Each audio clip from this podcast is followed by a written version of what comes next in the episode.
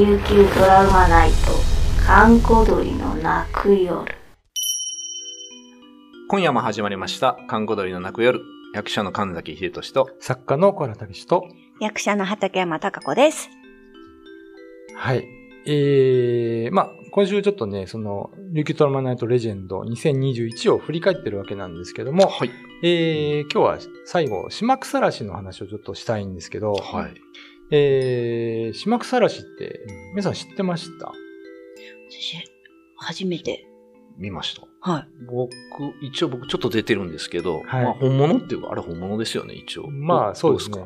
ただね、高さはね、もっと高いところに吊るすんですけど、うん。あ、そうなんですね。えー。要するに集落に悪いものが入ってこないように集落の入り口はいの道にはい。吊るすんですけどね。ちょうど僕らのあの、パン食い競争的なイメージがあって、あれね、ちょっといろいろ ちょっと、低い。あの、番組の制約がありまして、なかなか高くできなかったんですけど、本当は3メートトル、4メートルのところに吊るすんですよ。そんな高いんですか？子供が触れないぐらいあね。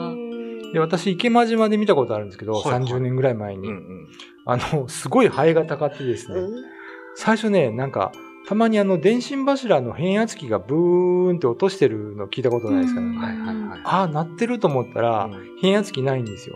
真っ黒い塊が3つこう、吊らされてあって、灰がたかっててっていうね。本当はそういうものなんです。僕らも撮影結構午前中だったですけど、うんやっぱりだんだん匂ってきました。そうですよね。最初は多分あの新鮮なやつを持ってたんですけど、え結構やっぱ暑い、今暑いじゃないですか。え、な、な、生、生、生あ、生ですよ。あれ、そう、ぜひ皆さん見てください。あれ本物、本物ですからね。あ本物つってて。がね、スケーターニコニコしながら、プロパンセブンの。そうそう、もう徐々に匂ってくるっていう。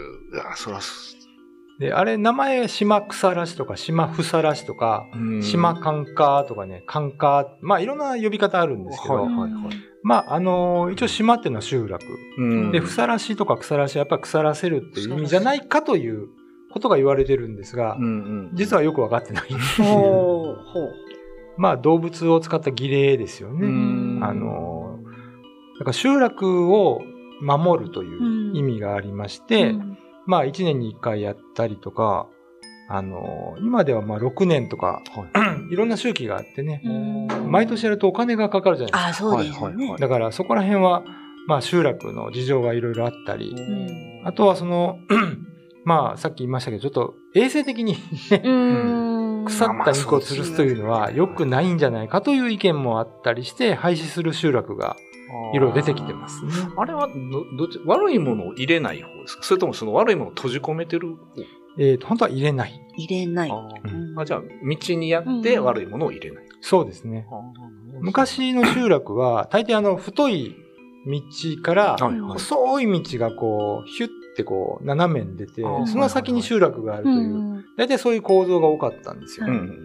ですので、その細い道の入り口の上に、うん。まあ、肉を飾るということがメインだったようですけどね。うん見たことあります？ないです。これってどのぐらいの期間？えー大体3日とか、あ、3日。長くて1週間。え、じゃあもう、たかってたやつは、何ですか、その、小原さんが見たやつはもう。まあ、多分、かなり経ってたのかな。で、その牛とか豚を一頭はふるんですけど、うんそれは感謝してみんなに食べると。うんいうことがメインですねということで、このトラウマナイトの方では、本物の肉を使ってやってますので、はい皆さん、あの、えっと、TVer、そうですね。FOB の方で、あの、再放送もやってますので、はいぜひぜひ、その、高さ。ちょっと確認してください。ねそれに関しては本当にお申し訳ない。謝りです。あんなに低くはありません。本当はね。まあ、はい。もろもろちょっと確認いただけたらなと思います。えー今夜のお相手は神崎仁と、小原武史と、畠山貴子でした。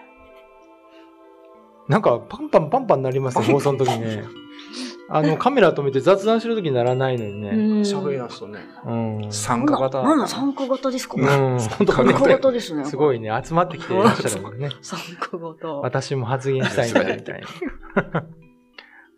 ここで、コーチさんがバタって倒れて、なんか、わーとか言ってしまった。乗り、乗り移られ乗り移られてうわーっつってね。まあ、そうはならないようによろしくお願いします。ななな大丈夫。怖い怖い。で、まあ、ちょっと補足すると、うん。島草らしの本当の意味はう、ん。えっと、喋る牛っていうのが、もともとの話の核なんですよ。喋る牛？へえええ。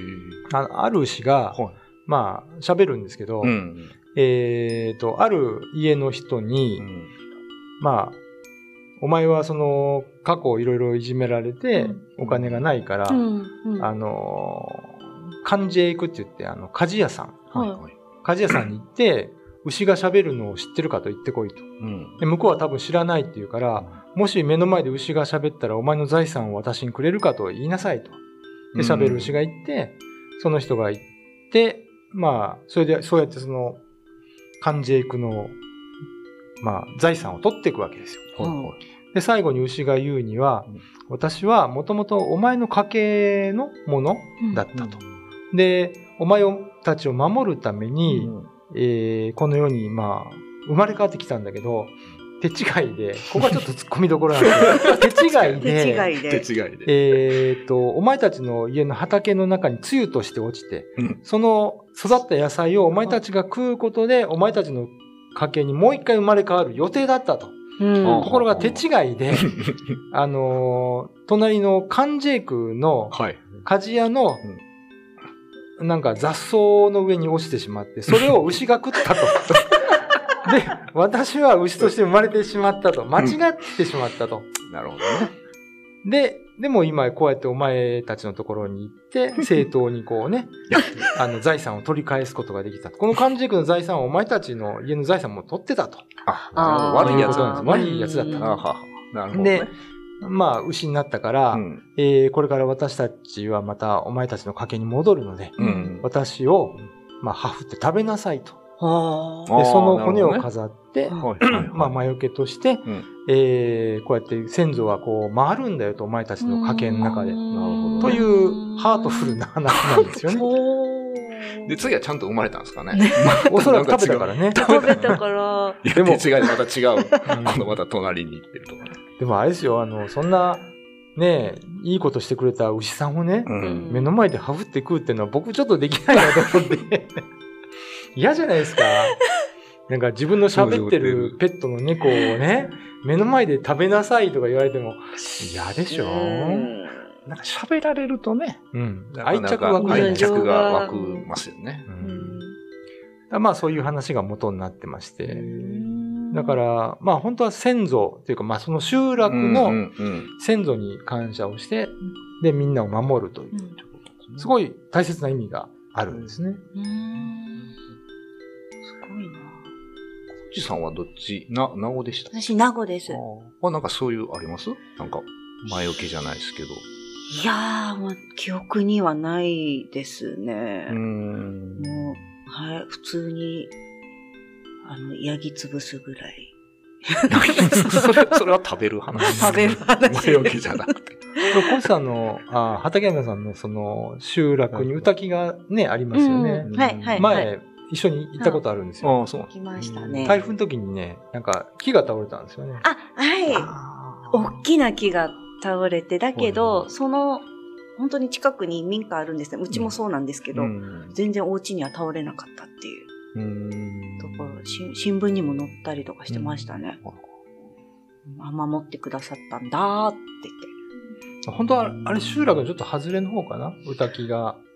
言って。な、中、中か。な、そう山のちょっと下ぐらいうんそうでですすね。ね。はい。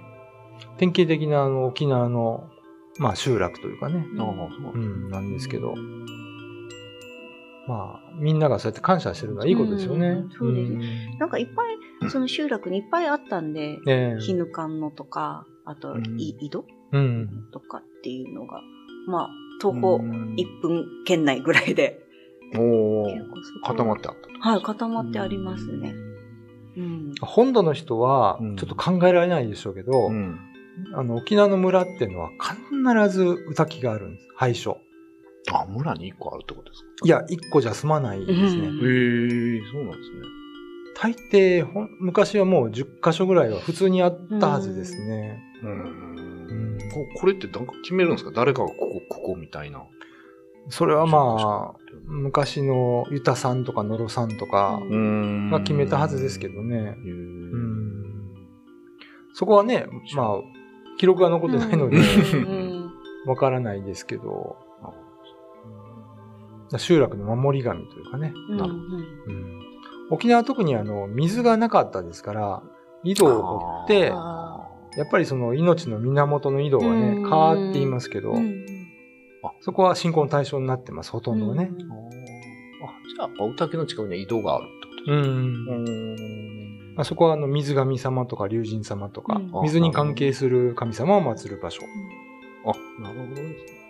で、あと、火ぬかんっていうのがあってね、うんうん。あの、まあ、火の神様、台所の神様ですよね。うんかまど神。なるほど。まあ、沖縄にはいろんな神様がいるということで。八百よよ八百万じゃ済まないと思う。そうですよ。うんいっぱいある。いっぱいある。本当に。えっと、今夜のお相手は神崎仁と、小原武史と、畠山貴子でした。YouTube のチャンネル登録、高評価、Twitter のフォロー、よろしくお願いします。ポッドキャストも配信中。詳しくは概要欄まで。